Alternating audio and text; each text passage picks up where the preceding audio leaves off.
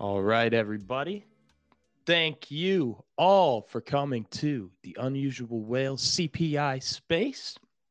Got a great panel here, as always. So, I'm going to go ahead and run down some intros to some of our panelists here.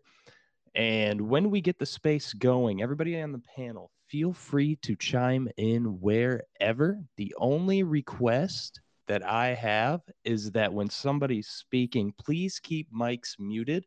Sometimes we end up getting a little feedback there. So, without further ado, I'll jump right into it with our panelists. The Jam Croissant himself, Cem Karsan, volatility expert, founder of Kai Volatility, which everyone should be subscribed to. He's an incredibly passionate educator in the options vol and flow space, as well as one of the best traders in it. Welcome, Jam. How are you doing this morning? Good morning. Good morning. Good morning. Uh, this one feels bigger than the other ones for some reason. Happy to be here. Uh, if anybody ever wants to check out uh, what we've been putting out recently, kaivolatility.com backslash news. Good deal, man. Thanks for coming. As always, next we've got Joey Politano. Joey is taking up FinTwit World by storm with a big jump writing his newsletter taking the leap to full time. Once again, congratulations. It's a must read, and we're honored to have you again. We'll double back to my man Joey. Up next, we got Kuppy, also known as Harris Kupperman, is founder of Praetorian Capital, chairman of Mongolia Growth Group, and an all-around adventure at Adventures in Capitalism. Happy to have his expertise here. How you doing, Kuppy? Doing great. I think this is going to be a big one. Uh, I think it's going to be wild. I'm excited. I'm here for it, man. I'm glad to have you here giving that input. Absolutely. Up next, we've got Fed Guy 12, Joseph Wang, a regular appearance here on the Unusual Whale Spaces, a friend of Unusual Whales. We welcome back Joseph Wang. He headed trading at the Fed's open desk, has an incredible book called Central Banking 101, and is the go to guy to speak about the Fed's operations. How you doing this morning, Joseph? Hey, I'm doing well. Thanks so much for inviting me. I love these spaces. It's great to be here and to be among such great panelists. Great to have you as always. And last but not least, Tony Greer is a first time panelist on our spaces today. He's an editor of Morning Navigator, which is part of his business, TG Macro. He managed risk for Goldman Sachs Commodities Index and much more. Welcome, Tony. Great to be here, Nick. What a great crew. I'm honored to be part of this. I can't wait to hear what everybody has to say about the markets. Likewise, man. I'm really excited for this. So, just kind of let's spin right into it. Why don't we? So, the very first question I have for the panel, I want to give a quick overview. We'll talk about you know multiple things today and we'll kind of dive into each topic a little bit but since we last spoke the boj intervened in their fx markets. The bank of england intervened in their gilt market. Ppi increased 0.4% in september month over month at 8.5% which is higher than expected. The ukraine war is prolonging. OPEC has just decided a huge rate cut and all of that is just last week. So this is just within the last week we've got all this going on. So what is the Fed looking at here? What are what is the Fed thinking about? Does it matter to them given their mandates? Jim, can you start us off here? Yeah, we're we're definitely um, reaching a point where you know the Fed has got to be thinking that uh, you know it's time, given the lag that exists, to kind of stop and pause. Um, uh, it doesn't mean they're going to do it yet. And why aren't they going to do it yet? Uh, because they know the second they do that this market's going, everybody's going to yell pivot, the market's going to rally, things are, you know, and they, they really don't want this market uh, 10%, 20% higher. Um, so I really think, you know, there's, there's a little bit of a, a, a communication uh, challenge ahead of the Fed. They're, uh, you know they they don't want to wait too long, uh, but they don't want to do it too soon. And the way they say it, it has got to be just right. So I, I, think there are conversations going on at the Fed, and based on the muddiness of some of the the uh, what we heard from the Fed, uh, you know, I, I think we're starting to see that. So I think there's an increasing put in the market. That doesn't mean that we are uh, that they're going to to pivot or or you know. And to be clear, we're talking about a pause, right? It will be made out to be something much more than it is. But uh, that's why the CPI report is so important because if it gives them justification to to take a second and look around, uh, they they are going to probably take uh, take it. I would like to add to that that you know it's important to note that this is the last um, CPI before the election, and the the Fed meeting on November second is six days before the midterm election. The Fed does not want to be too involved uh, in, in what's going on with the midterm. They, they want to be, uh, you know, not perceived at least as being involved. Um, so I think that's an important thing to note as well. So I'll, I'll leave it there. Let the other panelists jump in. That's fair. Thank you, Jim. So Jim just said that you know the Fed doesn't want the market higher. Tony, you've been a pretty outspoken critic of the Fed on Twitter. What are your thoughts here generally? Why would it be that the Fed doesn't want the market higher? Uh, the only thing I can think of is that they're going to take a serious um, stance on the inflation that we're seeing, you know, and, and continue raising rates right into what, what looks like we're probably going to get some weaker economic data. You know, I would imagine that that could be, um, you know, something that, you know, lends them to try to track down their, you know, their goal of fighting inflation and, and probably send stocks, you know, even even lower from here. Um, I, you know, I don't, I try not to, you know, get too Fed obsessed and and just really react to the markets. That's that's really, uh, I'm, I'm, much better at that um, than I am trying to predict or, um, you know, decide what the market's going to do way ahead of time. So I just wanted to state that, if that's fair. Yeah, I'd say that's fair. So, kind of going forward on the same line of thinking, Kuppy, you agreed to this stating that the Fed has little to no power to control price inflation and that the Fed's rate hikes could make inflation worse by deterring new investment into energy production at a time when the world is facing an energy shortage. How do you see this commodity situation?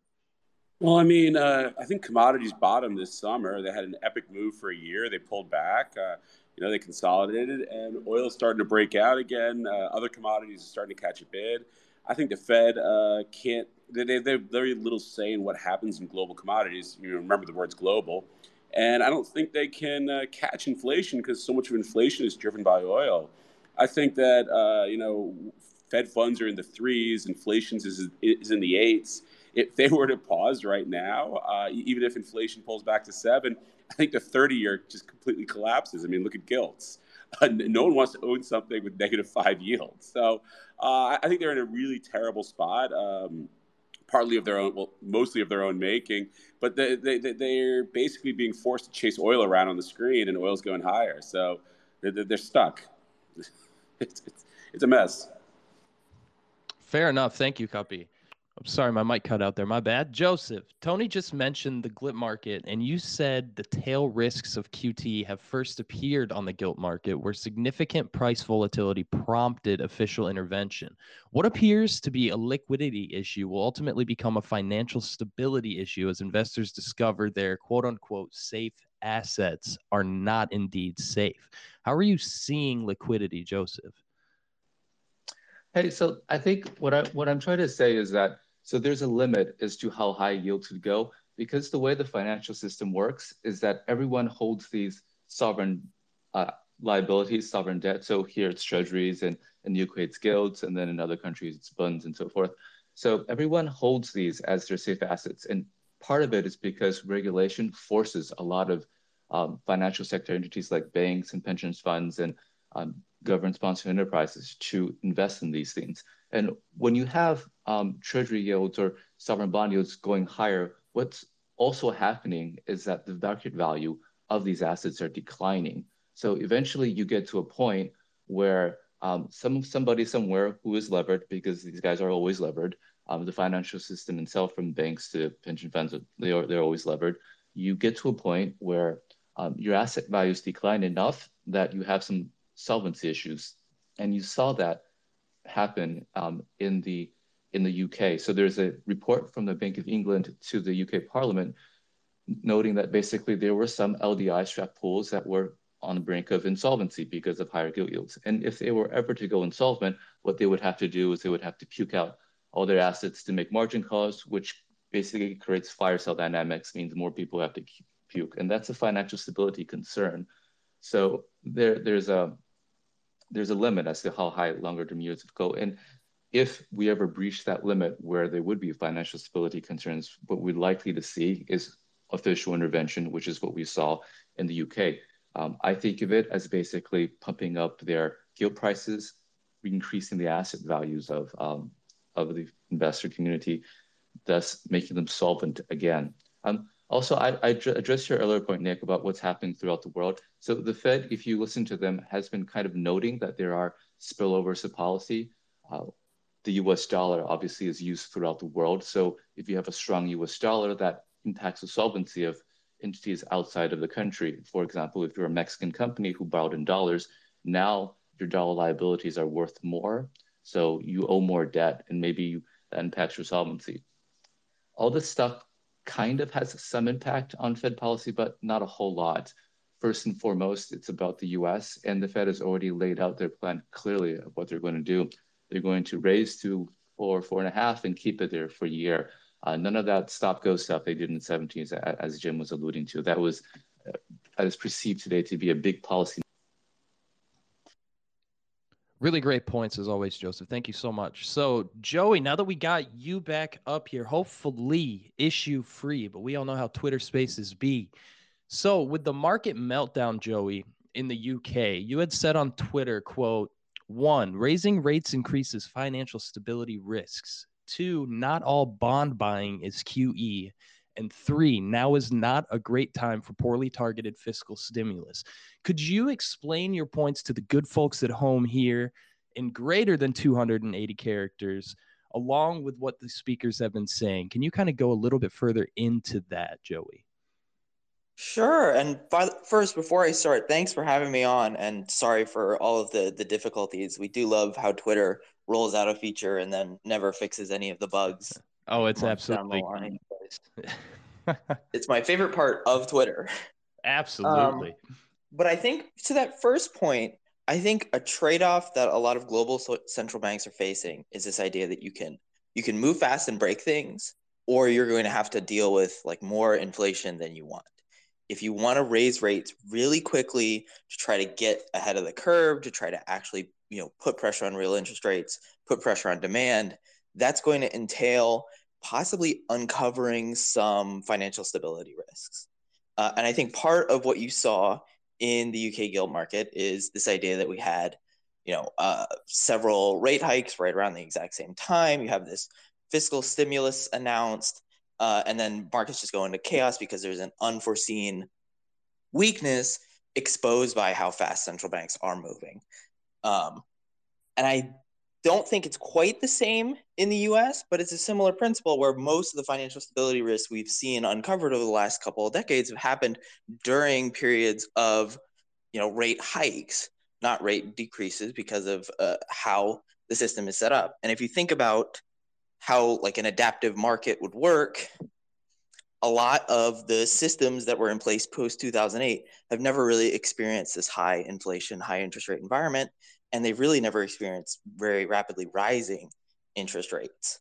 Um, the point, the second point I made about not all uh, bond buying is QE was just to remember that finan- uh, central banks have a financial stability mandate fundamentally, even though it's not written down. They tend to treat it as though they have one. They tend to treat it as downstream of their other two mandates. Um, and so, even in the case of the UK, where they're going out and buying bonds, I don't think people would go out and say monetary policy is looser in the UK for that bond buying compared to you know just a couple weeks ago.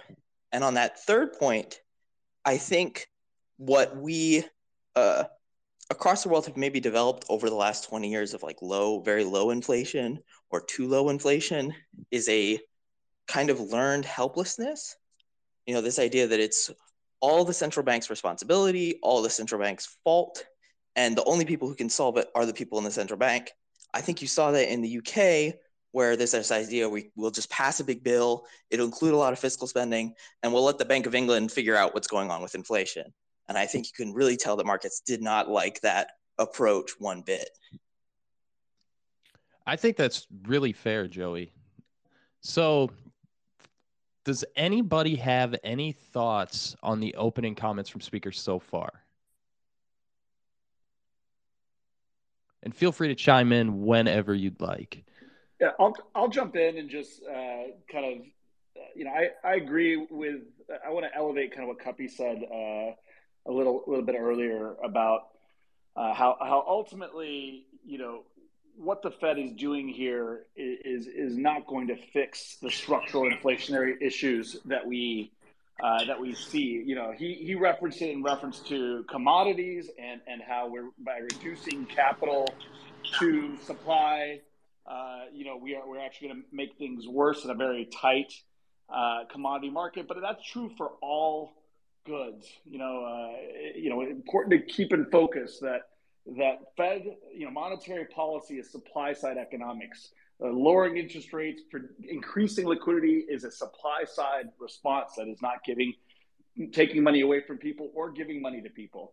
The only channels with which the Fed historically can control demand uh, is really via, uh, you know, the, there are a couple. One, uh, trickle down economics, you know, the firing of, of, of labor via taking money from capital that is much more tenuous than it used to be historically because we've globalized and most a lot of labor is is is global. So you know and, and it's never been a very uh, you know good structural uh, you know solution to to driving down inflation. If anything it's uh, you know can, can drive uh, really deep recessions uh, without that much of a, a, an effect on inflation structurally. To the real estate market right um, the problem with with uh, the, the real estate market nowadays is uh, most people have locked in 30 year mortgages if you already owned or long term paper if you if you own real estate. So you're not really being affected here um, as, as, rates go higher. What you're doing is you're actually making and people who have not bought into the market yet, uh, you're making it very difficult for them. You're actually exacerbating inflation on the real estate side, and you're driving rents higher. That's what we're seeing. So in a lot of ways, the Fed is driving more structural inflation, um, you know, by, by removing supply uh, supply of, of, money to, to corporations, by not uh, you know not not sending the money that needs to be sent for investment, and uh, on the, again on the real estate channel. So there's a lot of things that we're seeing that that and, we've seen this historically in the 60s and 70s. I don't want to get back into that at this moment, but like we've seen this. Uh, we you know if, you, if the Fed uh, uses cyclical measures to, to drop you know, inflation in the short term, structurally they can really exacerbate uh, even more long-term inflation there. Thank you, Cem. Does anybody want to piggyback or disagree with what Cem was saying there regarding the Fed and supply side economics and structural sticky inflation? Kuppy, I saw you unmuted earlier. Did you have something to add there? Yeah, I mean, I, I agree with uh, what was just said. I mean, look, if you're going to raise rates and look at housing, I mean, who's building, who's going to start a new housing project today? I mean, there's a shortage of rental units, especially in all the cities that uh, are growing really fast. Who's going to step up and do that when, when, when your cost of capital just went up a lot? I mean, the only way it works is if your rents go up to earn you the same return on your equity. And, um, you know, rents are going to go up then because, I mean, you have an efficient market that's going to price this thing through. And I just think um, the Federal Reserve is really good at creating uh, equity bubbles and asset bubbles. They're really good at breaking stuff. They're not really good at anything else. And uh, a lot of the inputs and outputs to inflation are really out of their control in a way. And oftentimes they just exacerbate problems and make things worse. Uh, you know, I, have always believed that the two year uh, note, uh, if the Federal Reserve just tracked that with a six month lag, which is effectively what they did what they do today. But if they set up an algo to basically add and subtract liquidity with uh, a 10 basis point spread around uh, the, the, the, two year with uh, you know, six months deferred, I think you don't need any of those economists because the two year usually gets it right and the Fed gets it wrong. I'll add to this. Um, so I think adding, so interest rates, rating them up or down is a blunt instrument and it has impacts on both the supply side and the demand side. So when you lower interest rates, as uh, Kuppy noted, companies maybe have more interest, more access to capital. Maybe they can invest in their production cap- capacity. Maybe there's more supply. But when you lower interest rates, you also have more demand as well, as we saw in the huge housing boom in the past. Now, for me though, let's say we we run a thought exercise. Fed hikes rates not two percent, but to forty percent. Now, if that were to happen, I would think that you would have the S&P basically halve, you would have the bond market collapse, you would have widespread unemployment, and you would have inflation down by a whole lot. And we'd never have to worry about inflation again. Uh, the problem is that there are trade-offs in policies like this. You have unemployment skyrocket, and that's not socially desirable. So uh, from my perspective, it's always very easy for the Fed to create deflation or lower inflation. It's always about whether or not the collateral damage, the trade-offs are, are worth it. I'll Thank you. piggyback off that for a quick second because I think uh, Joseph, you settle on a good point about the interaction between supply, demand, and interest rates. I come down more on the camp that uh, the Fed primarily controls interest rate or controls inflation through demand, through like the cyclical components of demand, and specifically through like incomes. So if you're thinking about that from a Fed perspective, you're saying you're raising interest rates today. You expect that that's going to lower people's income growth today, and that's going to manifest as like lower inflation in maybe a year. There was a great paper that came out from the Bureau of Labor Statistics uh, just the other week going through rental inflation. And what they basically said is it takes a year to for rising prices of new rents to pass through to the official data in CPI. And it will take, you know, sometimes even longer than that for changes in wage and employment to pass through to rent growth. And then on the supply side, you have this issue that, that people have correctly pointed out. If you're raising interest rates, especially in an inverted yield curve environment, what you get is really high mortgage rates. That really high mortgage rates impacts housing supply first, and then it impacts, you know, labor income, demand, and employment. So you get like this weird trend where you raise rates. Initially, you get a burst of inflation because you've hurt the supply side, and then you get disinflation as you're hurting the demand side. But that's a process that takes a very long time.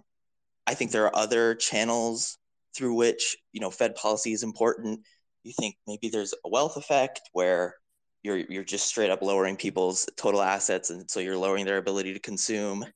I think there's an important uh, exchange rate effect. There's a pass through on higher dollar to lower consumer prices, but both of those also have knock on effects you know, it's especially kind of ironic because so much of global trade is denominated in dollars, and then the Federal Reserve is, you know, raising interest rates so much, getting the dollar to appreciate so much, in an attempt to lower prices that are already denominated in dollars, and that has massive pass-throughs for countries that uh, borrow in dollars or, you know, f- eh, have to trade in dollars, and so you create these stability risks elsewhere.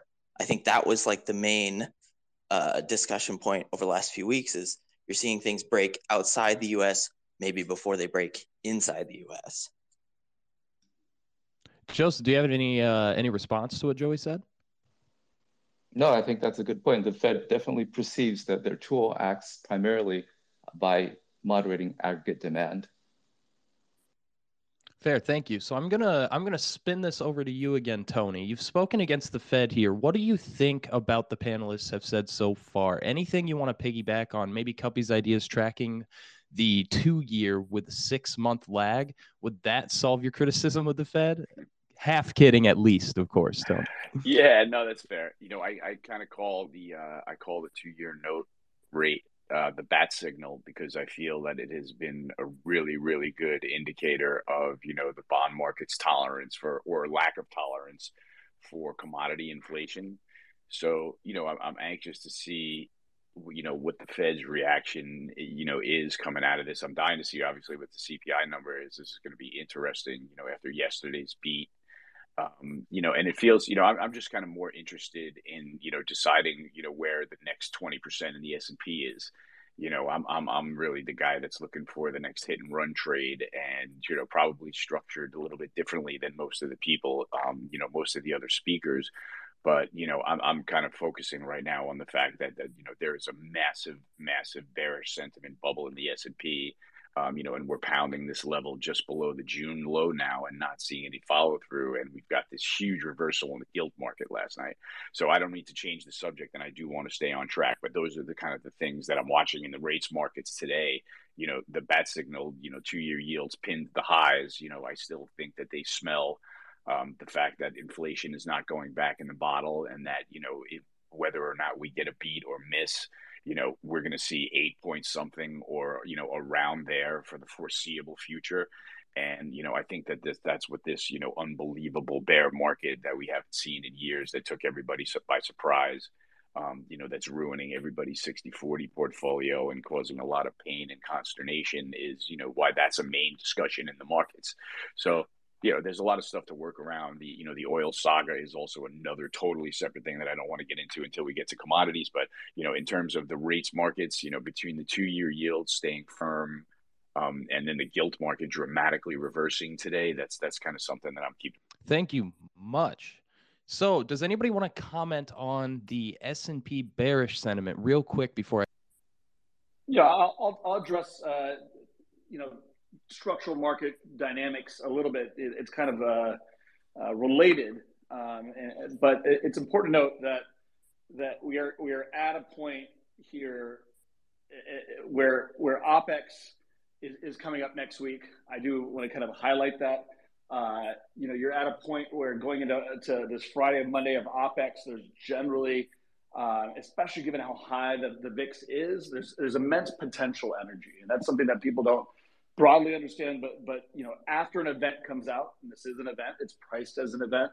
Uh, we saw that in in, in a you know short dated um, options the last couple days. As that event comes out, you have a natural kind of Vanna charm push. This has nothing to do with you know this, as long as the CPI number is not awful. Uh, you know, it, it, the market is, is, priced for a structural. We see this after events, right? I've, I've talked about this uh, in the past.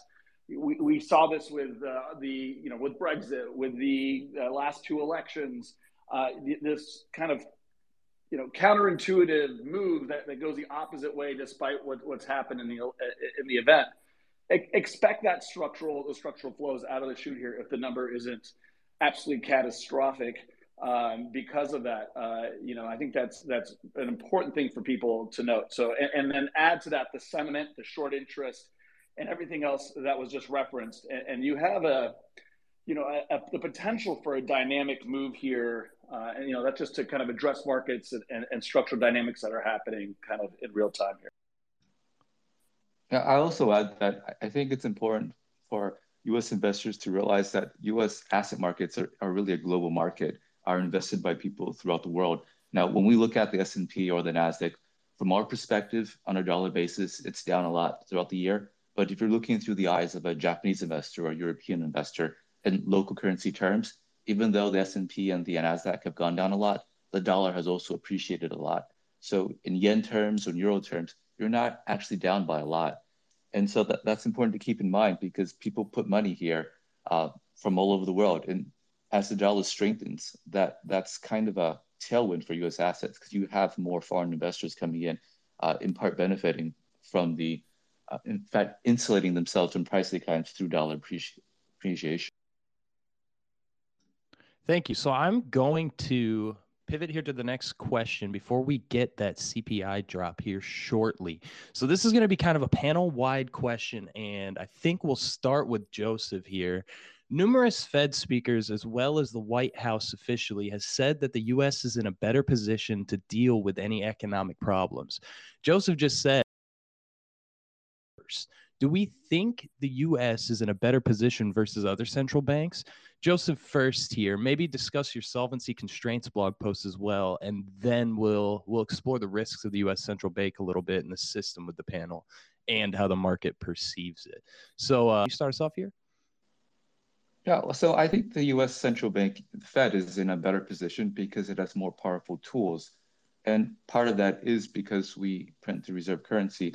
So if you listen to Chair Powell at, at his congressional hearings, uh, I think a few months ago he'll he'll talk about some of the ways that he thinks monetary policy acts, and one of them by is through a stronger dollar.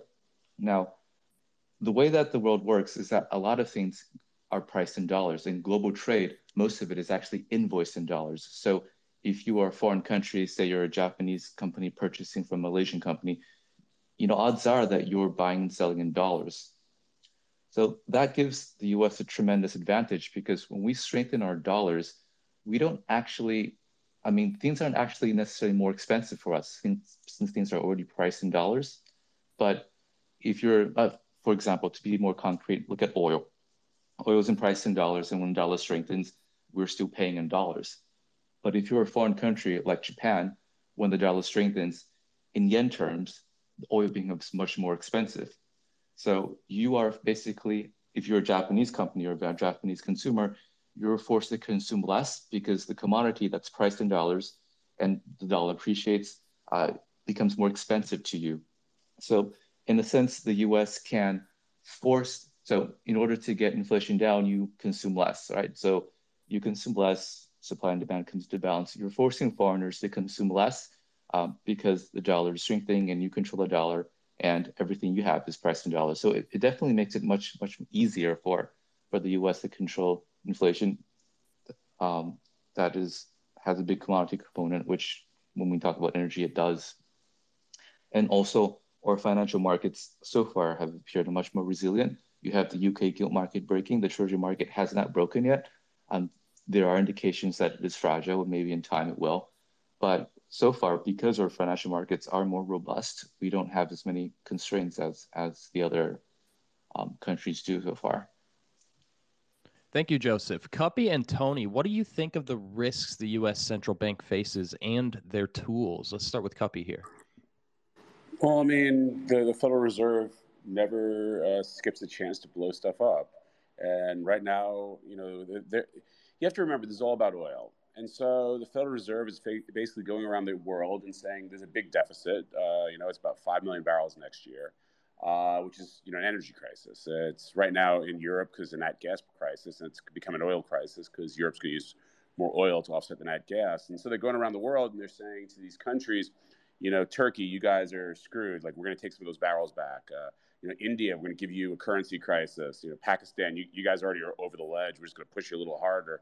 And, you know, we're going to grab another 100,000 barrels back over there. I mean, in the end, they're, they're grabbing, uh, you know, barrels back for the American consumer by kicking other countries over the ledge. And they got to grab back 5 million barrels, which is a lot of barrels. Um, but, but I mean, when I say grab back, they're basically wrecking their currency so they can't afford uh, the oil.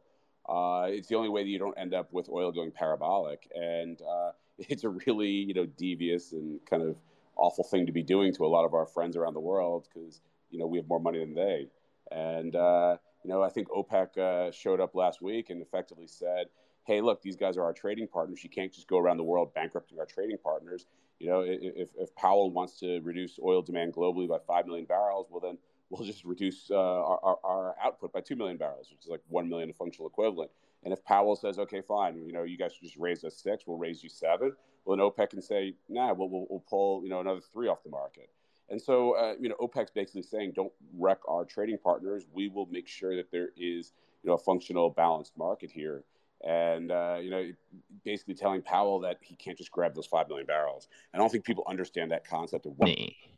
Yeah, I want to just compliment on what Kuppy said because he's got such a good handle on this. Um, you know, this, this, oil saga is like nothing I've ever seen before in 32 years. You know, and Doomberg wrote a great piece about it this morning called "Past the Salt," which is about the SPR inventory and a little bit of brilliant history on it. But man, you know, Biden has been, as you know, as Doomberg said, Biden is playing poker here with his cards open on the table right? He is literally signaling, you know, to the Arab state and OPEC that, you know, he knows that they are not going to help. He is considering that, you know, a, a, subversive kind of act, and he is literally just going to turn around and continue to sell the SPR for political purposes right into the midterm.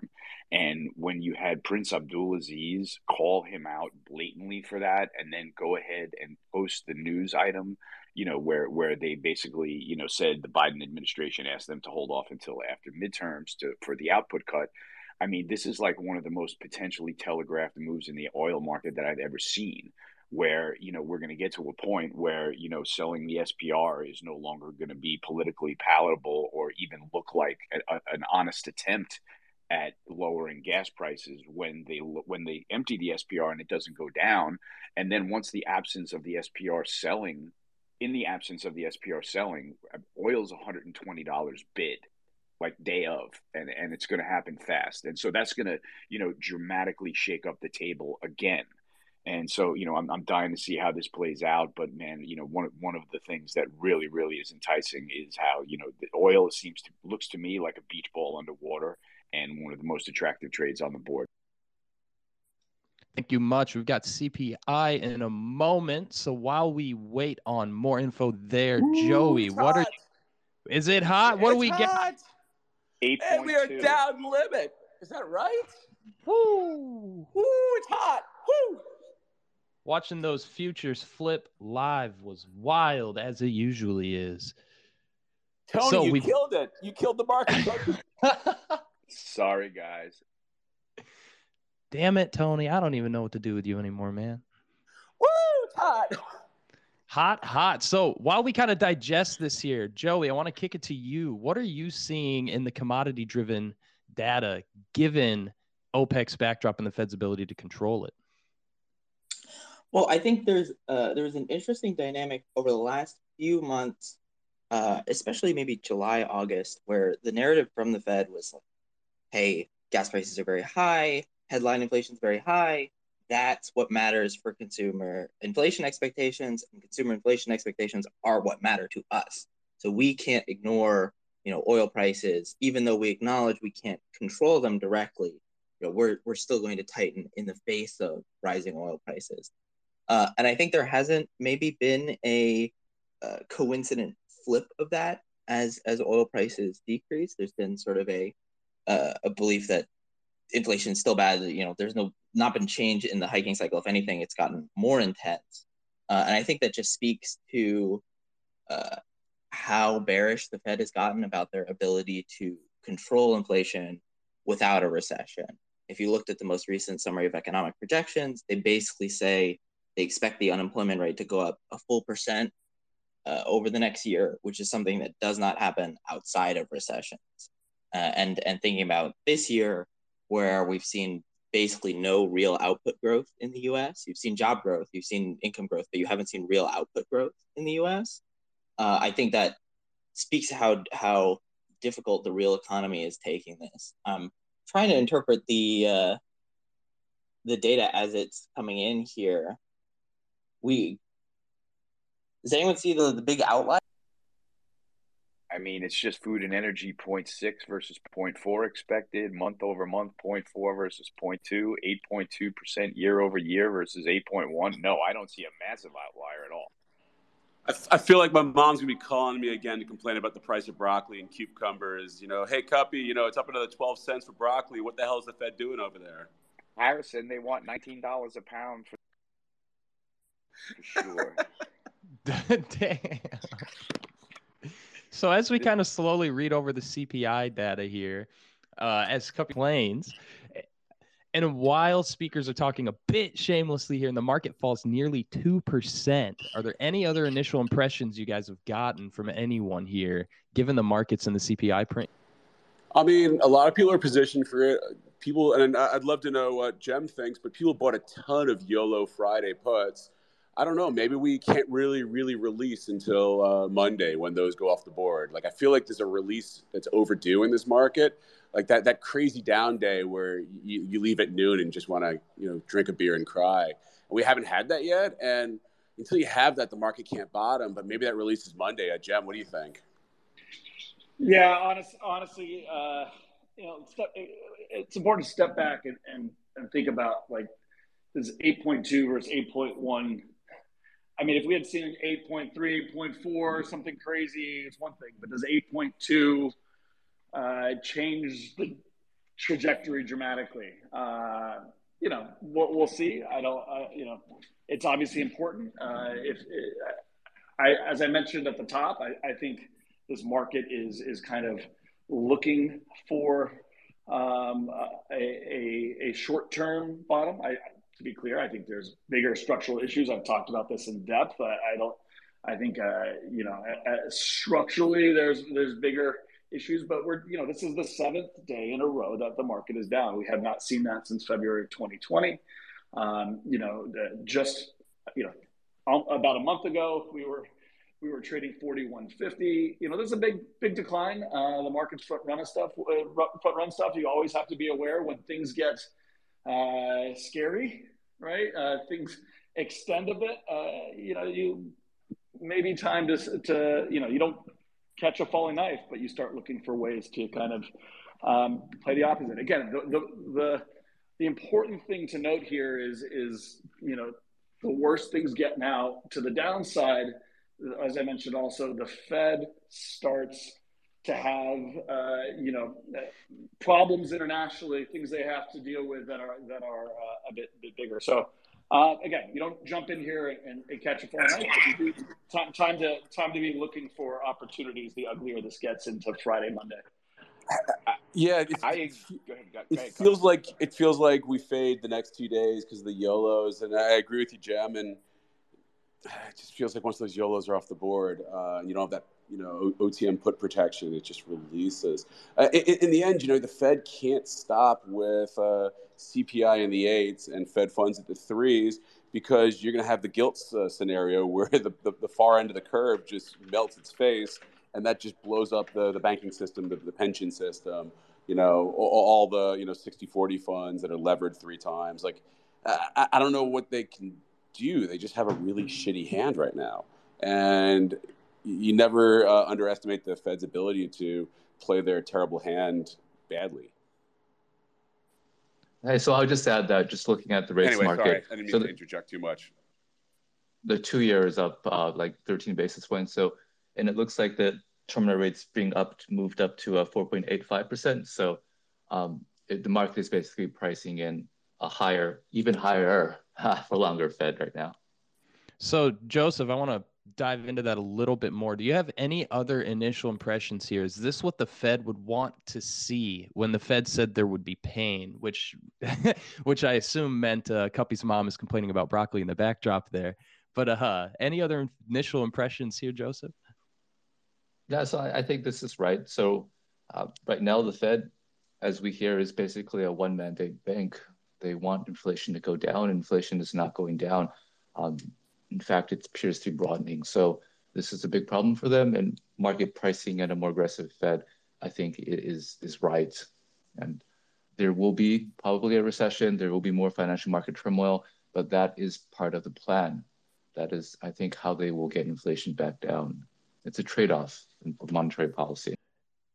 And so, an updated San Francisco Fed recently said that inflation will get back to a 2% mark in three years, and also stated core inflation has likely already peaked quite a bit. We've seen consumer sentiment up and commodities falling. Will the Fed's actions get us back to 2%? And, and honestly, does that even matter? Does that 2% target even really matter if we do? Let's uh let's start with Joey here given the CPI print. Um I think just to to to go back, it was very funny uh a couple speakers ago when you're saying like, oh, you know, 8.1, 8.2.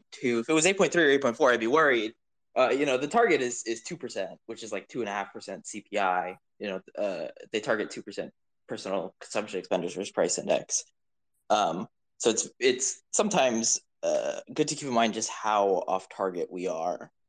Um, I think three years is a, a, long time frame. I think a lot can happen in three years. If someone was forecasting, you know, inflation in 2019, they would have gotten it pretty wrong. I, I imagine. Um, I think it's difficult, but I think speaking to uh, what Joseph said a little bit ago about the rising rates in response to this, I think the commitment is higher for longer until inflation comes down. Inflation is like the sole uh, part of the mandate that the Fed is really focused on. All right, so let's move over to the next point I wanted to discuss. Kuppy, despite this print, you previously said that the political class will force Powell to back down. They will decide that increased inflation is preferable to detonating the Treasury. The pause is coming and it will send equities parabolic. Can you explain this point, Kuppy? Yeah, I mean, they printed a bunch of uh, QE. Uh, they've done like minimal QT, like like truly minimal. They're not even hitting their own targets. And at some point, and I don't know when, but at some point, they're going to pause. You know, they're going to say, "Nah, we were just kidding about two. That's not even in our mandate. Like we just kind of made that up, uh, which is true. They just kind of made it up a few years ago, and no, the, the real number is, you know, 7% now. And if we just get it down to seven, mission accomplished, and we're pausing, we can't blow up our friends in private equity, I mean, you know, we have to go golfing with those guys. You know, they're just going to change the rules somewhere along the way, and they're going to blame it on climate change or equality or something. And um, they're going to pause because I mean, that the Fed in the end wants to be well liked. I mean, these guys are all going to, you know, cycle out and get jobs at uh, private equity again. Like they can't blow up their new bosses. And so, you know, at the same time, I don't think they have the tools necessary. They, they don't control energy policy. This is about the price of oil. Oil is going to 200 on the way, probably in a blow off to 500. And they don't know how to conjure up. Uh, you can't print uh, molecules. You can't print oil. Like I don't they, they don't have the capacity to solve the problems. We've never had a 5 million barrel a day deficit globally or 5% of uh, global uh, energy consumption. Like, they don't have the tools in place.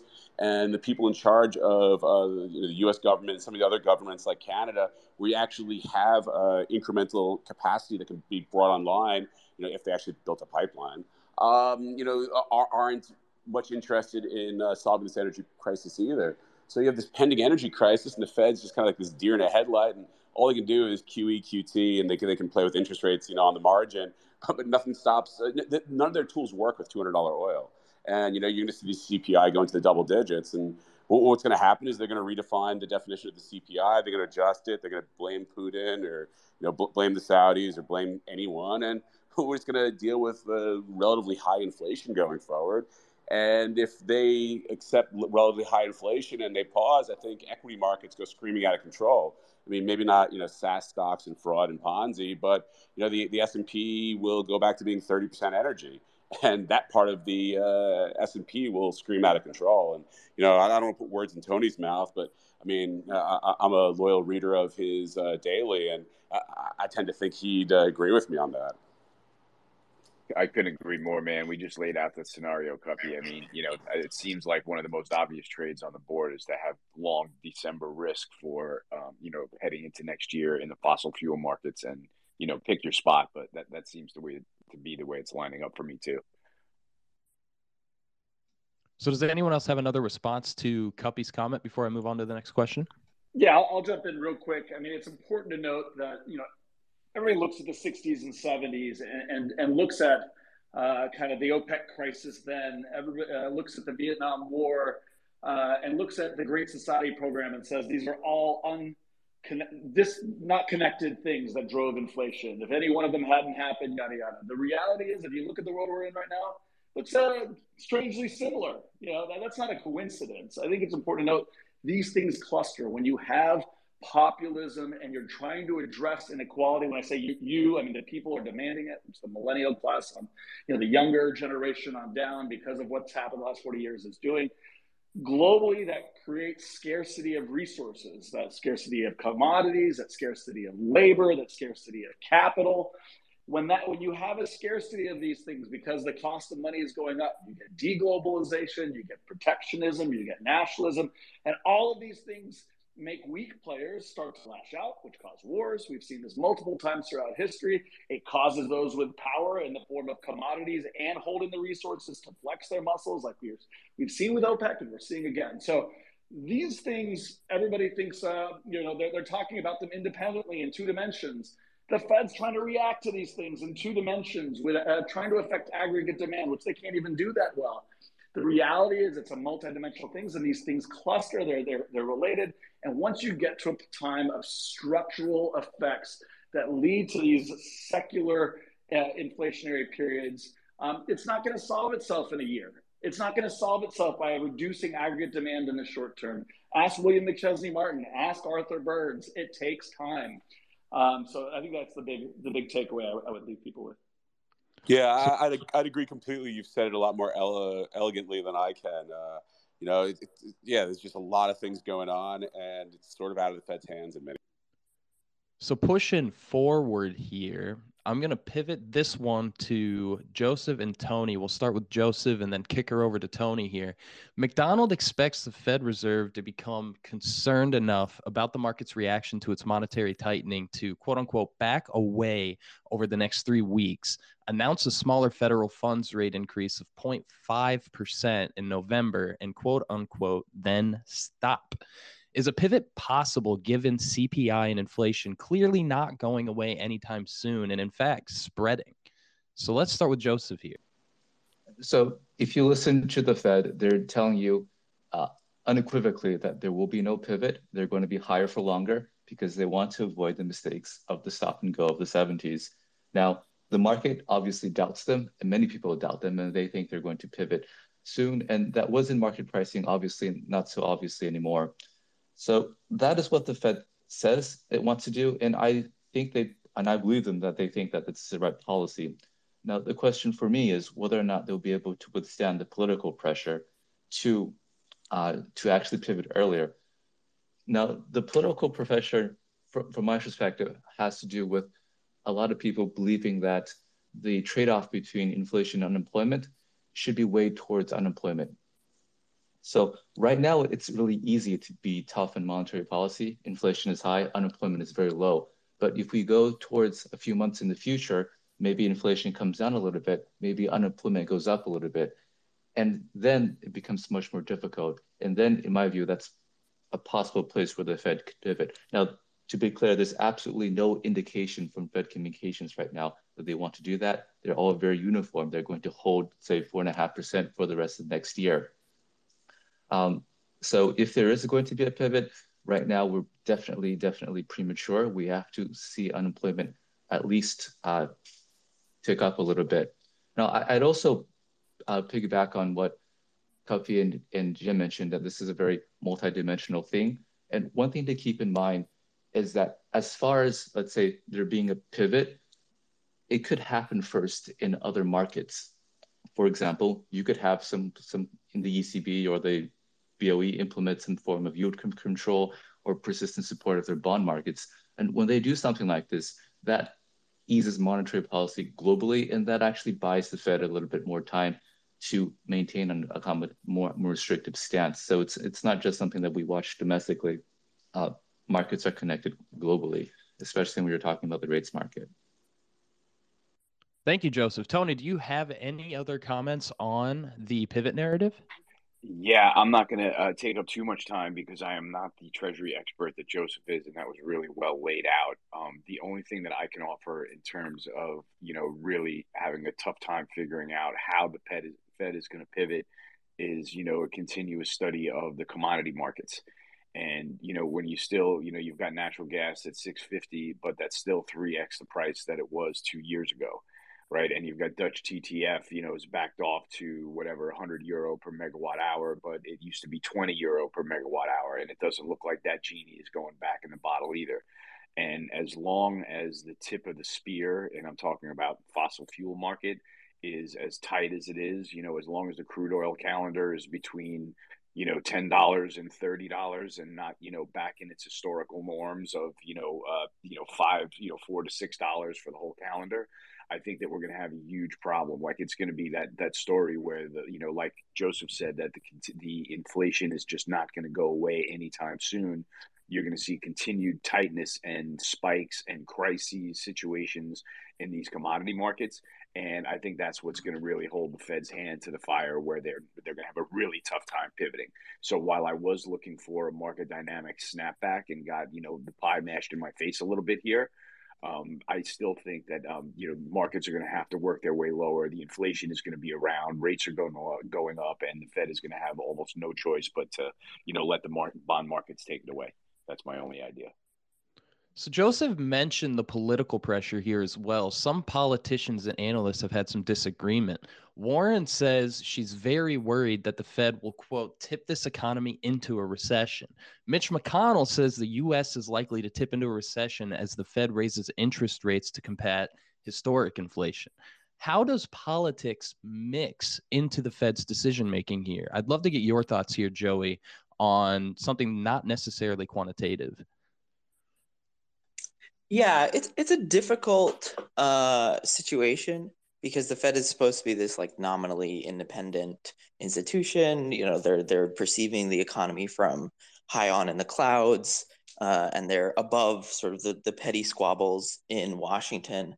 Uh, but I think people know that they're really only a couple steps removed from the political process, and they're put there for a specific reason. It's just to play like a bad cop to an extent. You know, it's like the Ticketmaster model where people don't want to get mad at the musician, they want to get mad at Ticketmaster for the ticket prices. And for a similar reason, I think uh, people are happy to delegate inflation fighting authority to the Fed. Um, and then they're also happy to then be able to, to, to rail on the Fed for their decisions. Um, I think it's a difficult situation, uh, partially because I tend to lean on a different side than than most people. I think the actual political drive is very anti-inflation. I think you know what we're seeing probably in the midterm elections um, a couple weeks from now is inflation is going to be the far and away domineering issue, and that the election is going to be determined by people's feelings on inflation. And political leaders have a really big incentive to get inflation down, and they're leaning on the Fed a little bit to do that. Like I said, I think that fits somewhat into this idea that the Fed is getting more bearish. They want to be higher for longer. They're willing to tolerate more real economic pain to get inflation down because of how much a priority it is for them politically and in the like heady economic sense. Cem, you've spoken pretty openly about political narratives in the Fed. I'd love your thoughts here as well. Yeah, look, uh, again, I, you're going to keep having me refer to history because it's the best guide we have. Um, you know, I, mentioned this in the past, but uh, everybody, uh, you know, lambasts Arthur Burns, right? Everybody says like he's the reason that structural inflation continued a decade or you know whatever longer, eight years longer than it should have. The reality is he raised the Fed funds rate 10.5% and drove the biggest recession since the Great Depression in 1974, 1975. Political pressure is real. It's easy to sit back and we're not in the depths of a massive recession and say, hey, the Fed will stay the course, right? They have to stay the course. But if you're driving a recession, that's the next biggest thing since uh, the Depression, um, political powers, are, you know, political forces are real, and and uh, you have to worry about the other side of the equation. And the Fed will worry about the other side, uh, side of the equation as much as they'd like to use their narrative tools to convince us otherwise. Um, you know, especially, you know, this is not the 60s and 70s, the amount of leverage we have at the corporate and sovereign level, the amount of globalization that's happened, that, you know, malinvestment that's happened as a function of zero interest rates um, and monetary policy for 40 years is just too combustible. So the reality is the Fed can drive a narrative all they want. They're not going to raise, um, you know, get, get real rates. And if inflation keeps going higher, um, you know, they're not going to get them positive, uh, you know, in a meaningful way. Uh, but, uh, you know, so we're, they're stuck. You know, there's a, they're, they're going to try and do the best they can with the blunt instruments they have, but it's really up to government uh, and policymakers to to drive structural change. And if they don't, uh, the market, you know, and the economy will will make them do that. Um, so I think that's that's what's important to keep in mind.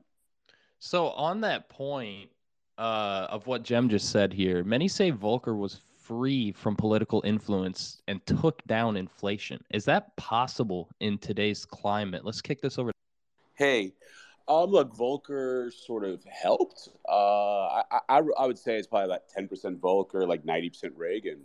Uh, if you look at the, the policies that Reagan put in place, uh, you know, all the deregulation, uh, you know, whether it's airlines or going after the air traffic controllers, which got the unions to kind of uh, shush down a little, or what they, he did with uh, the railroads that reduced transport costs. I mean, a year into these policies, that the, the price of a flight from one side of the country to the other was down by like two thirds. I mean, the, the price of shipping a container from you know New York to Los Angeles had dropped uh, by two thirds as well. I mean, these are the things that stopped inflation. I mean, this cycle, the inflationary problem is is really tied to energy. You know, last time it was tied to wages more. Um, if you're gonna you know go up and fight against an energy crisis, you have to be willing to allow producers to produce more energy. And I find it ludicrous that uh, Biden's circling the globe, going and talking to people that probably aren't our friends and begging them for energy when the guys in Texas want to produce energy and they're not allowed to. Um, you know, until basically we say, look, if you take the price of oil up, we're going to produce a whole lot more oil here in the states and gain market share versus OPEC. Until you have that conversation internally in the country and agree that that's the solution, you're going to have an energy crisis, and that's going to drive the CPI, and then everything else is going to just march in line. And you know, uh, you need strong leadership, and you know, I don't, I don't even know if Biden knows how to put his pants on without help. So uh, no, I think this crisis is going to continue and accelerate, and inflation is really structural because it's policy driven. It's not uh, interest rate driven. Um, and yeah, that's how I feel. Man, some mornings I don't even know if I can put my pants on without help. If I'm being honest. So, pants aside, we did speak about inflation, political pressure, and more. Cem just mentioned recession as well. With this CPI print, Joey, you spoke about the new economic picture given employment and GDI. Would love your explanation on the new economic picture and the kind of recession, excuse me, the idea of recession. Sure, that that piece was sort of going back on uh, some of the narratives that that I had for the early part of this year, and I think some people had where uh, you have this large debate between was there two quarters of negative real output, which is like that colloquial definition of a recession, um, versus the gross domestic income data, which is basically another way of measuring output um, that said we had two quarters of positive real growth. And you know, we got some revisions, some new data. The new picture is basically worse than we expected you know, no matter how you look at it, since the start of this year, we've had no real growth or negative real growth for the first two quarters. I think people are more optimistic about about this quarter, about Q3. Um, but a lot of those downward revisions were to wages, especially wages for you know very high income workers. And this was the unique dynamic that I think we're in right now, where you have um, you have a labor shortage. People are companies are hiring at a really rapid rate. At the same time real wages are declining really rapidly.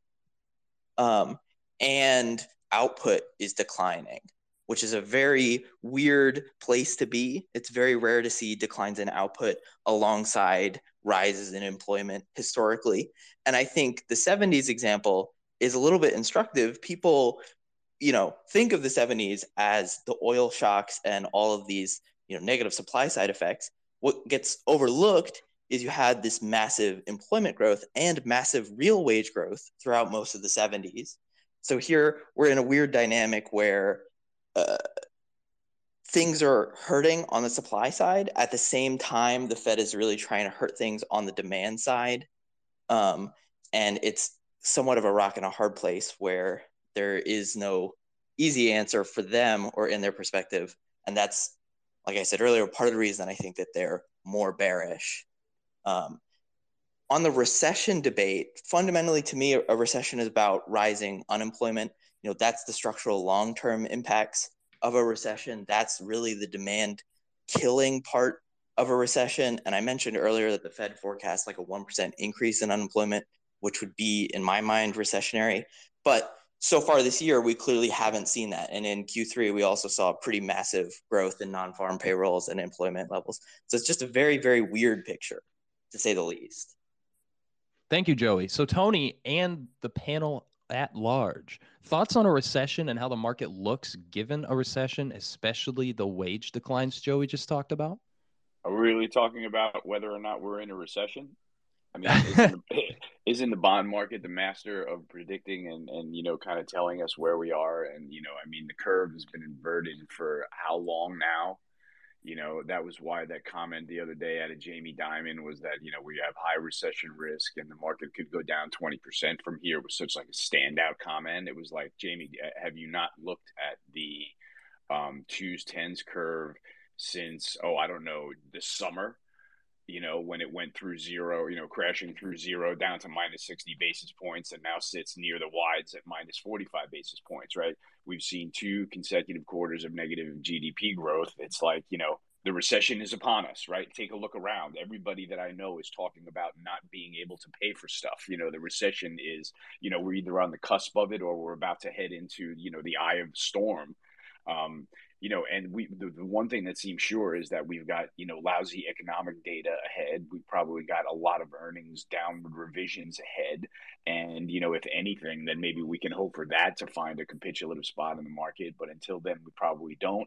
But in terms of the recession, man, you know, it, it's happening, and I think the interest rate market is telling you that they're way more focused on the inflation than the recession. Does the rest of the panel have any other comments on what speakers have said? Yeah, I'll just add that you know, look, recession. People, the whole talk is about recession. It's again, it's that two-dimensional conversation. That, that that's the wrong conversation. It's the Fed, the, the one the Fed wants uh, you to have.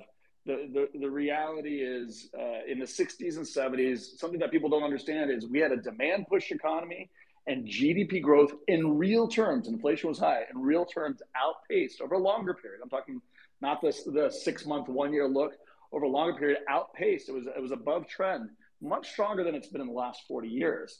Um, so the, the question isn't really the demand side. I think structurally demand will continue to improve as long as we have a demographic, you know, realities of demand. You know, the, the, millennials on down are are at 40% of the wealth creation were baby boomers that were at, the, were at this age. And they're coming to their prime spending and household formation years. Um, you are going, and we're transferring money to them to help support them in, in that process. And politically, they're gaining power and they're going to have more influence. So this is going to be a demand push economy. It's not about GDP. It's about margins. It's about earnings. It's about multiples. In the 60s and 70s, multiple contraction and any other inflationary time was massive. The market went nowhere, 68 to 82, 14 years in nominal terms, and it lost 70% of its value in real terms. But earnings were actually, I mean, but, but GDP was actually quite good. The economy is not the market. I can't emphasize enough. The economy is not the market. The market is not the economy. Everybody's taught differently. That's not how it works. Multiples range in the S&P from four to 40, right? Uh, you know, we are going to be in an earnings recession uh, for, for the foreseeable future. In the short term, yes, we will get a recession. Some of that is base effects. Um, you know, uh, and, again, we will affect demand, uh, you know, tangentially, but but uh, you know, I, I, think that detracts from the bigger picture, which is what's happening to stocks, what's happening to earnings, what's happening to margins. We're at record margins still; those are coming down. We're also at close to record price to sales. That's going to normalize, right? Um, these are these are things to keep in mind. Thank you, Cem. So one thing that I've really liked about these spaces with all of the unique expertise that we get into these panels is many times and and I mean it's happened a few times here already this morning as well a lot of questions going back and forth between panelists. So I want to ask the whole panel here while we've got all of this unique expertise up here, does anyone on the panel want to ask any questions to someone else on the panel? Well, I'm always of the view there's a bull market somewhere, um, and clearly it's not in tech stocks right now. Um, and people seem to keep buying the dip the whole way down. I mean, where do you guys see the bull market? Like, we could all cry about inflation, but that's what want to kind of make some money. I mean, of you, like, where's the bull market today? Yeah, I mean, I'm going to agree with you on all this, Kuppy, and I think a lot of us agree. That's the, that's the only thing that worries me on this one. But uh, but resources, right? Uh, the supply side is just awful, uh, and and you have an inelastic supply side where uh, where you can't fix supply quickly. We've drained the SPR, um, and so there's not many solutions on the supply side. It's inelastic, whereas the demand side, as I just mentioned, is actually structurally bullish, not bearish. And People are pricing at a two-dimensional demand side based on what Fed policy, but the structural demand side of the equation um, is actually quite bullish, more medium to long term. So you know, you don't want to. Uh, you don't have to dive in all in here, but that's if you're talking about a, a structural trend, uh, you know that that's uh, about as good as one as you you can have for for investment. But I already have too much oil. What else? I need something else. I have too much oil. I agree with there you. Is, Kuppy, there is nothing else, man. Look at what's working. Like, look around the world at what's working. Like, crypto's not working. Like, the financial system is literally combusting before our eyes with the need for central bank interaction, and Bitcoin's not even working, right? Stocks aren't working, bonds aren't working. The only thing in town, the dollar, natural resources, oil services, exploration and production. They're still up 45% year Uh, to date. I'll, I'll give you. I'll give you a couple others. You know, sit by government. Government is going to be forced to and has a mandate to address from the millennial generation on down to address uh, inequality. You're going to get more fiscal. It's not over. They're not going to call it fiscal. They're going to call it the Inflation Protection Act. They're going to, you know, call it all kinds of things. And it's not left. It's not right. I want to be clear. Like you, you get a, a Republican Congress, like you're going to get the same stuff as as we go into a recession. The reality is, government is the, is where the, the money is flowing from. It will continue to be that way. That's what it was like in the 60s and 70s. Sit by government. Get as close as you can. Look at the budget of the U.S. government. Go go take a look. What do they spend money on? Put your money in stocks that will benefit from those uh, responses. Some of these will be supply side, by the way. It's not just going to people. Yes, it's going to push demand, but it's also going to push supply side measures. Unfortunately, you know, unfortunately, at some point, you know, where who's going to benefit from those supply side measures as, a corporation? Look at healthcare. Look at def- defense stocks. Look at um, you know every again go go line by line. Go look at infrastructure. Go line by line, and and and that's that's a great place uh, you know structurally to look. Yeah, I agree with Cem and Kuppy on the natural resources, and that that seems to be just that seems to be what's working, as as Tony mentioned, and also anyone else as Jeb got any mentioned. great uh, longs? I just want to be long. I, I want to find the things that are going to moonshot. I mean, I think the '70s is a good template, but you know, it, it kind of like rhymes, but it's a bit different always. I mean, what are we missing from the '70s te- uh, template? I mean, why, when, or if gold ever? Joseph, go ahead. I saw you were Yes. muting there. Yes. So I think what will continue to work is dollar strength. If you look at what's happening in the world as yields go up globally, it's the US financial system that's relatively stronger than the others. You already saw something breaking in the UK. I would think something would break in the Eurozone as well. And as those banks, central banks cave, money will continue to come to the US as interest rate differentials widen. So, in my view, the dollar continues to strengthen. Um, eventually, it would seem that our bond market might also have problems. And maybe that's the time where people leave, uh, let's say, bonds and go to other more tangible assets like gold and silver. But I think that's in the future right now. So far, it seems that the dollar bull market, in my view, will continue. And I also agree with everyone, what everyone mentioned about real assets. The, the trajectory is for the government to continue to spend. And when the government continues to spend, that's inflationary. And as you know, they basically just conjure money out of thin air and spend. Issuing treasuries is like issuing dollar bills to spend. So that trend looks to be pretty pretty set. I want to follow up on one one thing here. I mentioned before the economy is not the market. There are ways to invest in the economy that are not as market sensitive. Um, you know, I, I'm actually telling you that I think demand is going to outpace what people expect. Uh, you know, structurally for the next decade, right? Uh, that there are companies that will benefit from that that are not as resource dependent. Uh, ironically, you know, some of the non-speculative names that actually produce, uh, you know, uh, discounted cash flows, uh, you know, that actually will matter again. Um, you know, on the tech side might be, especially in a way that's connected to to, to kind of uh, to government and where the money's flowing, um, might do very well. Um, so, you know, again, it's important to, to note. I get, I'm not saying the the economy in the short term. Yes, we're going to get into a, a recession. Um, but broadly, companies will still make money over time if they make money, uh, if they actually have discounted cash flows. The problem is so much of the market had become speculative and based on growth, you know, 20 year uh, outcomes um, and as over leveraged. Uh, didn't have, uh, you know, the DCF when, when rates kind of go go up and, and duration is a problem. Go find things that make money. I was I was talking to private equity head, a friend of mine just you know in the tech space uh, just this week. Um, you know they're seeing revenue growth across the board. Um, there there's uh, you know we're in a demand push economy. Um, you know you just got to change the way you're, you're investing. Uh, we can't just speculate on on 40 year, 80 year outcomes. So before we move along to closing thoughts, does anybody else have any other comments on potential bull markets here?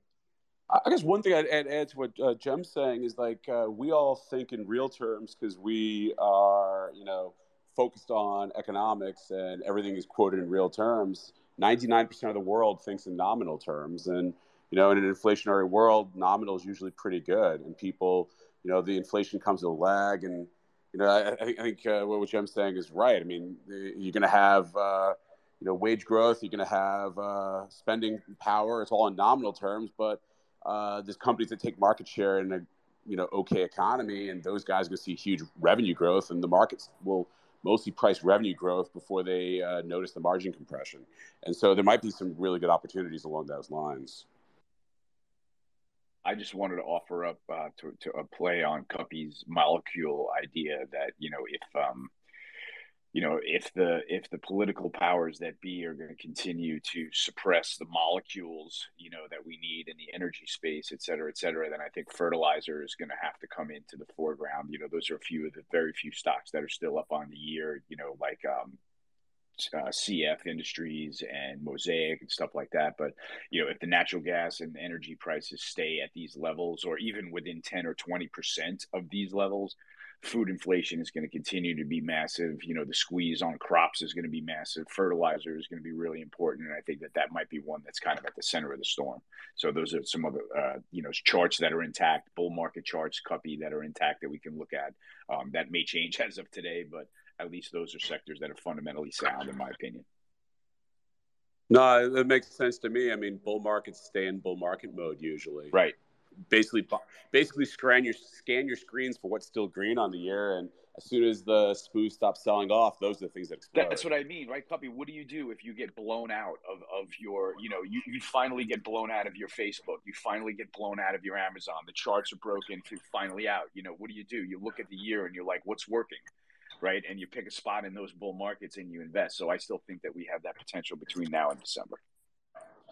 Yeah, I mean, there's so much performance pressure. So many guys are down in the year, and you got to just take a shot on goal to get to break even. Otherwise, you get redeemed, and you know, I mean, your, your career's over. Like so many guys are just going to have to go out there and take shots on goal with you know leverage too. And yeah, they're going to toss their Facebook, get the tax loss, and move to something else. Hundred percent.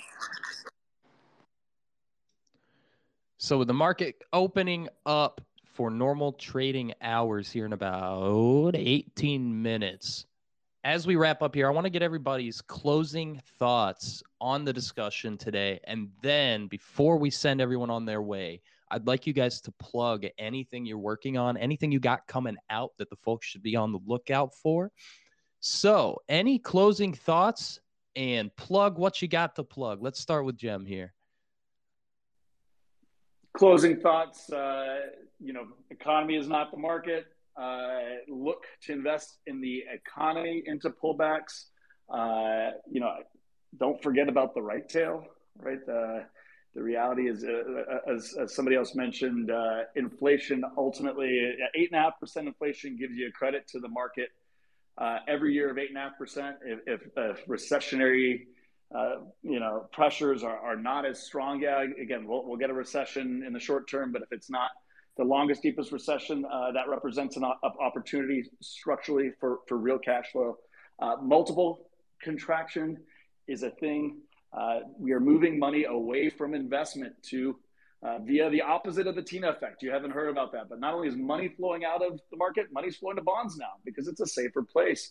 Um, so, so uh, investment in markets will decline. That represents bigger, better opportunities for yield, real, uh, you know, yield and stocks. So, so play play that game. In terms of things we're doing, kaivolatility.com backslash news gets you all of our news newsletters, all of our new, recent, most recent appearances. Uh, that'll keep people up. We're coming up with a newsletter in the next month, uh, a month and a half here, uh, which will talk about inflation, right, uh, and, and volatility uh, trends, implied volatility trends in, in, a time of inflation. So should be uh, an interesting thing. I'm speaking at the EQ Derivatives um, conference in Miami in November as well. Thank you, Cem, and thank you as well as always for coming. Joseph, do you have any closing thoughts and anything to plug before we wrap up? Yeah, well, first off, I'd like to know that I subscribe to Cem's newsletter, and it's great, and I can't wait to to hear, get more issues of it. So I, I think I, I touched upon something that Kuppy mentioned that I thought was really important, and that he noted that one of the things that caused inflation to go away uh, was Reagan, Reagan administration. So inflation has a very large fiscal component as well. Um, even though, as Joy noted, that the Fed is tasked as being the bad cop to stop inflation, uh, the Fed doesn't have complete control of it because a lot of inflation, because part of it is also the fiscal side. If you look at the federal government, um, every year it's deficit spending by about a trillion dollars and expected to do so going forward. More recently, it just forgave hundreds of billions of dollars of student loans. It's really hard for the Fed, who controls interest rates, um, to get inflation under control if the fiscal authorities, who don't care and don't react to interest rates, continue to spend. And so that trajectory looks to continue. And as long as long as un, unless the fiscal side gets into control, it's really hard for me to see inflation being lower over the next few years. Uh, as Cem noted, this likes to be, it looks like it's going to be a secular thing. And if that's the case, we're probably going to have uh, structurally higher inflation, I think, for the for the decade, in my view. Thank you as always, Joseph. It's, I mean, I just, I can't thank the panel enough in general. I'll go over another little spiel on that before we wrap up. Before then, Tony, anything you got to plug? Anything you got coming out? Any closing thoughts? Um, the closing thoughts, I think, you know, I just want to emphasize that that that play around, you know, this play and energy around the turn of the midterms here. You know, if Biden is really playing his uh, poker hand uh, face open, um, you know, and he's trying to get it down to midterms, the SPR supply is dwindling you know, we have really, really good evidence that's one of the few things keeping the oil market from exploding. You know, I just, I don't, you know, I haven't decided exactly how I'm playing it yet, but I think that that's one of the most interesting plays on the board to me. And um, lastly, I wasn't going to announce this for a while, but since you've given me such a great audience, I wanted to just take the opportunity. Um, what I'm working on behind the scenes is my Substack page, Navigator Media it's TG Macro at substack.com. And that is going to be my all audio visual free front end of my newsletter where there will be constant financial content coming up. Um, and I'm excited about that. That's going to be up and running within a month's time. It's a little early to announce it, but like I said, since you gave me such a great audience today, which I'm really grateful for, I thought I would. So thank you very much. Hell yeah, man. I can't wait to see that new Substack come out. I'm going to be on the lookout for that. Thank you. Joey, do you have anything else to add before we wrap up? Anything you got to plug you got coming out? Sure, I'll say um, I think there's there's a lot of uh, mess in the day to day stuff, and I think it is very funny from a historical perspective how much interest there is in individual CPI reports.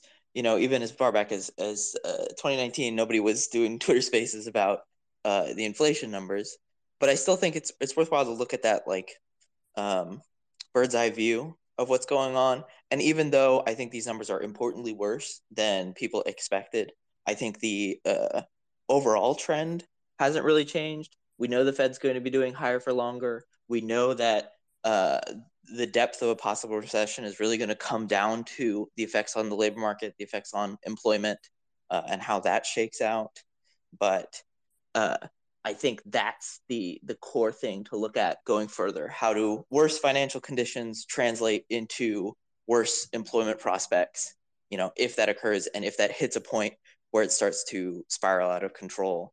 Um, I will say also that this spaces was a lot better than the last one we had uh, because the last one I had a fire alarm about 10 minutes in, so I was outside for the entire spaces.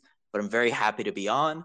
Uh, and I just plug, I write on Substack twice a week, and I've got a piece coming out at the end of today, hopefully, if I can finish it, on excess savings, on the amount that uh, Americans stored up at the beginning of the pandemic and the amount that they're spending down now as inflation is biting into people's budgets. Thank you much, Joe, and thank you as always for coming. Last but not least, Kuppy, you got anything to plug? Anything you got coming out in the near future? Maybe, uh, maybe some uh, uranium hats. I wish we had more hats left. I mean, I think we made the top in uh, uranium for six months with the last batch of hats, so it's probably better we don't uh, have any more. Fair enough.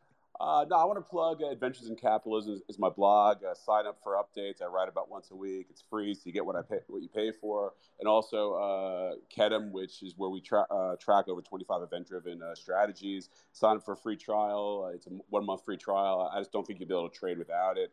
We're in a real macro world right now, but you know that'll change, and you know events really set inflections in motion. In terms of the big thing to take away. I think we're about to see a massive inflection in energy. The SPR cuts off right after the election. Uh, this weekend, they're going to make Xi uh, king for life. I think all the lockdowns in China are about to cut off. Russian production is in absolute free fall. Uh, OPEC is about to bite with that million barrels. I mean, that hasn't bit yet. You know, that, that's all for November. You just have a lot of things that are about to flip from structurally sort of balanced market to a 5 million deficit. We've never seen a 5 million deficit ever. And I, I don't think people really uh, conceptualize what happens to every CUSIP on the board when oil is 200. And uh, I think it's about to happen really, really fast, especially with all the chart guys out there once the chart looks good. And so I just think that's that's the thing to, to, to fixate on. Beautiful. Thank you very much, Kuppy. And thank you, everybody, for listening. Thank you once again to every single panelist. Love having you guys here. Love the discourse, the differing opinions, and the agreements. It's nice to see, you know, kind of what some folks have some push and pull on, some things that people agree on. So this will end today's CPI space. Make sure you're following everybody up here on the panel. Stay tuned with them for more information that they'll be putting out on their various blogs, on their various newsletters.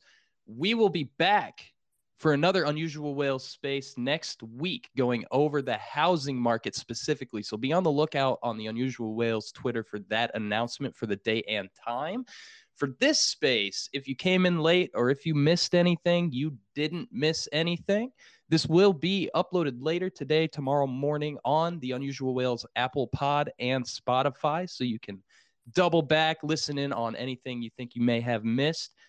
For now, I've been Nicholas, your friendly neighborhood stoner man, and we'll wrap this up here. Have a great day, everybody. Stay safe out there. Keep an eye on what's in front of you. And thanks again, everybody, for coming. We'll see you next week. Great job, Nick. Hey, thanks, man. I appreciate that. Hey, thanks for having me on. Thanks, guys. Happy trading. Good luck.